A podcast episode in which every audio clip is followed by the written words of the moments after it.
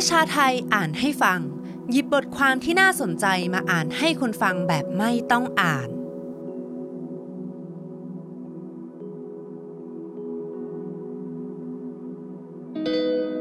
8 ปีคอสช คดีจากการแสดงออกของประชาชนมีแต่พุ่งขึ้น โดยไอลอ เผยแพร่เมื่อวันที่ 22 พฤษภาคม ปี 2022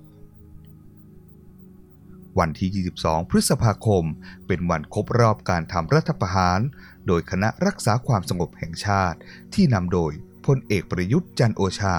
ซึ่งเคยแต่งเพลงที่มีเนื้อหาว่า ขอเวลาอีกไม่นาน แต่ในความเป็นจริง ก็ยังนั่งครองตำแหน่งนายกรัฐมนตรี ต่อเนื่องมายาวนาน จนเข้าวันครบรอบครั้งที่ 8 ในปี 2565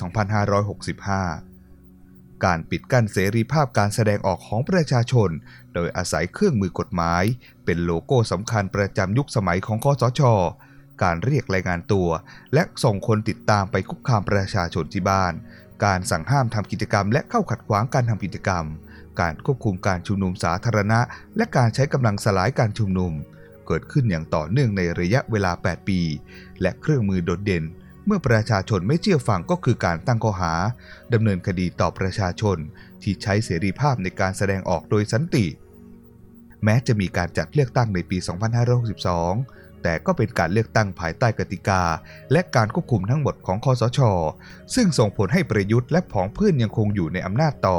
ภายใต้รัฐบาลคอสช 2 ที่มีหน้าตาละไม้คล้ายเดิมสถานการณ์เสรีภาพการแสดงออกไม่ได้มีแนวโน้มผ่อนคลายขึ้น เมื่อรัฐบาลคอสช 2 ต้องเผชิญกับการต่อต้านของประชาชนที่รุนแรงมากขึ้น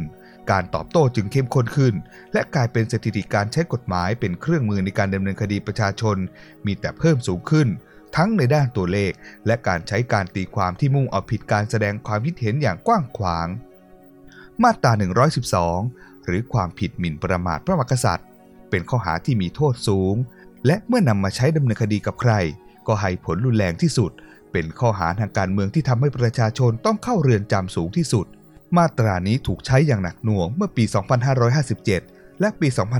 2558 หลังการรัฐประหาร และใช้อย่างกว้างขวางอีกครั้ง หลังการสวรรคตของรัชกาลที่ 9 ตลอดเวลาของยุคคสช 1 มีผู้ถูกดำเนินคดีอย่างน้อย 98 คนจาก 72 คดี ซึ่งเคยคาดหมายว่าเป็นยุคที่มาตรา 112 ถูกใช้อย่างกว้างขวางที่สุดแล้ว แต่ในยุคของคสช 2 เมื่อข้อเรียกร้องปฏิรูปสถาบันพระมหากษัตริย์ดังขึ้น มาตรา 112 ถูกกลับมาใช้ชนิดรุนแรงกว่าเดิม ตีความกว้างขวางกว่าเดิม พบปรากฏการณ์ไม่ปกติในกระบวนการยุติธรรมมากกว่าเดิม มีคนถูกดำเนินคดี นับถึงวันครบรอบ 8 ปี คสช อย่างน้อย 194 คนจาก 209 คดี มาตรา 116 หรือความผิดฐานยุยงปลุกปั่นเป็นข้อหาที่ใช้เพื่อคุ้มครองความมั่นคงของรัฐ และถูกตีความกว้างขวางในการแสดงออกที่ต่อต้านรัฐบาล วิจารณ์การทำงานของรัฐบาล หรือบุคคลสำคัญของรัฐบาล รวมทั้งใช้กับการชุมนุมที่มีคนเข้าร่วมจำนวนมากด้วย มาตรานี้ถูกใช้อย่างหนักหน่วงในช่วงปี 57 ถึงปี 58 หลังการรัฐประหาร ตลอดเวลาของคอสช 1 มีคนถูกดำเนินคดีอย่างน้อย 118 คน จาก 42 คดี ต่อมาในยุคของคอสช 2 ช่วงการดำเนินคดีใหม่ๆ มาตรานี้ยังเกิดขึ้นน้อย มีเพียงการดำเนินคดีย้อนหลังกับธนาธรจึงรุ่งเรืองกิจ นักการเมืองฝ่ายค้านที่โดดเด่น แต่เมื่อการชุมนุมคนรุ่นใหม่ปรากฏตัวขึ้น พร้อมกับความไม่มั่นคงของรัฐบาลนี้ สถิติการดำเนินคดีกับประชาชนศูนย์ทนายความเพื่อสิทธิมนุษยชนพบว่า มีคนถูกดำเนินคดีอย่างน้อย 128 คนจาก 42 คดีการชุมนุมทางการเมืองเป็นเสรีภาพขั้นพื้นฐาน และไม่ควรเป็นความผิด แต่ในยุคคสช 1 มีการออกประกาศคสช ฉบับที่ 7 ทับ 2557 และคำสั่งหัวหน้าคสช ฉบับที่ 3 ทับ 2558 เอาผิดกับการชุมนุมตั้งแต่ 5 คนขึ้นไป ซึ่งเป็นข้อห้ามค่อนข้างเด็ดขาด ที่ไม่อยากให้มีการแสดงออกทางการเมืองเลย ผู้ที่ทำกิจกรรมทางการเมืองตรงข้ามกับคสช ยุคแรกถูกดำเนินคดีอย่างน้อย 421 คนใน 52 คดี ต่อมาเมื่อใกล้ช่วงเลือกตั้ง หัวหน้าคอสช ก็ยกเลิกข้อหาชุมนุมทางการเมืองทำให้บรรยากาศควรจะกลับมาปกติ แต่ก็อยู่ได้เพียงปีเศษ เมื่อมีสถานการณ์โควิดพลเอกประยุทธ์จันโอชา ก็ประกาศใช้พรกฉุกเฉิน และออกข้อกำหนดอย่างน้อย 14 ฉบับ สั่งห้ามการชุมนุมที่มีกำหนดจำนวนคนไม่เกิน 5 คน หรือมากกว่า และใช้ต่อเนื่องยาวนานกว่า 2 ปี ท่ามกลางการชุมนุมต่อต้านรัฐบาลกว่า 2,300 ครั้ง ทำให้มีผู้ถูกดำเนินคดีฝ่าฝืนพรกฉุกเฉิน อย่างน้อย 1,451 คนจาก 630 คดี พรบการชุมนุมสาธารณะ 2558 เป็นกฎหมายที่ออกโดยสภานิติบัญญัติแห่งชาติ ที่มาจากการแต่งตั้งของคอสช ท่ามกลางเสียงคัดค้านที่ส่งออกไปได้ลำบาก แต่เมื่อเริ่มบังคับใช้ก็ไปพร้อมกับประกาศและคำสั่งของคอสช ที่ห้ามชุมนุมทำให้การดำเนินคดีแต่ละครั้ง ถูกดำเนินคดีหลายข้อหาพร้อมกัน มีทั้งตามพรบการชุมนุมสาธารณะที่เป็นโทษเบากว่า ข้อมูลจากศูนย์ทนายความเพื่อสิทธิมนุษยชนพบว่า ในยุคของคอสช1มีผู้ถูกดำเนินคดีอย่างน้อย 245 คน เมื่อเข้าสู่ยุคคอสช2กฎหมายนี้กลายเป็นเครื่องมือหลักในช่วงแรก และเมื่อใช้พรกฉุกเฉินก็ยกเว้นไม่ให้ใช้พรบชุมนุมสาธารณะ แม้ระยะเวลาการบังคับใช้จะนับรวมได้ไม่ถึง 2 ปีเต็ม แต่มีผู้ถูกดำเนินคดีอย่างน้อย 131 คนจาก 93 คดี ความพยายามดำเนินคดีต่อประชาชนด้วยข้อหามาตรา 112 เป็นข้อหาที่ส่งผลกระทบหนักที่สุด เพราะผู้ต้องหาหลายคนไม่ได้ประกันตัว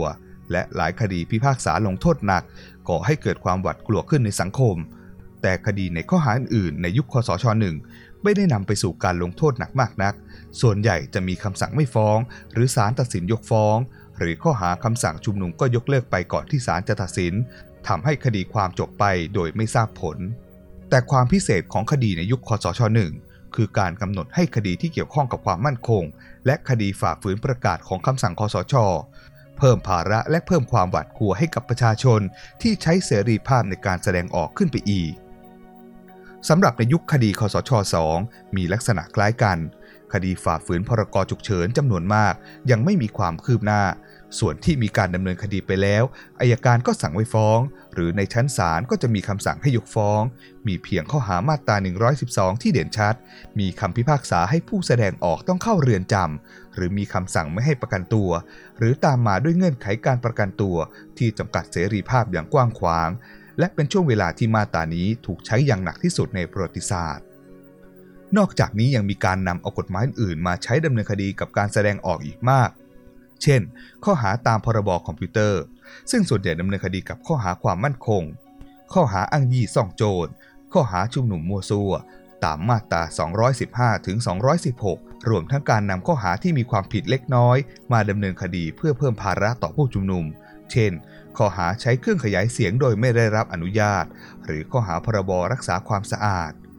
จึงเห็นได้ว่าการดำเนินคดีต่อประชาชนในยุคคสช 1 และคสช 2 มีลักษณะปิดกั้นไม่ต่างกัน ไม่ได้มีความพยายามผ่อนคลายเพื่อคืนสิทธิเสรีภาพให้ประชาชน ปริมาณคดีความมีแต่จะเพิ่มสูงขึ้น ตามบรรยากาศทางการเมือง ที่มีคนต่อต้านการอยู่ในอำนาจของรัฐบาลมากขึ้น อย่าลืมกดไลค์ กดแชร์ กด Subscribe แล้วคุณจะไม่พลาดทุกข่าวสารจากประชาไทย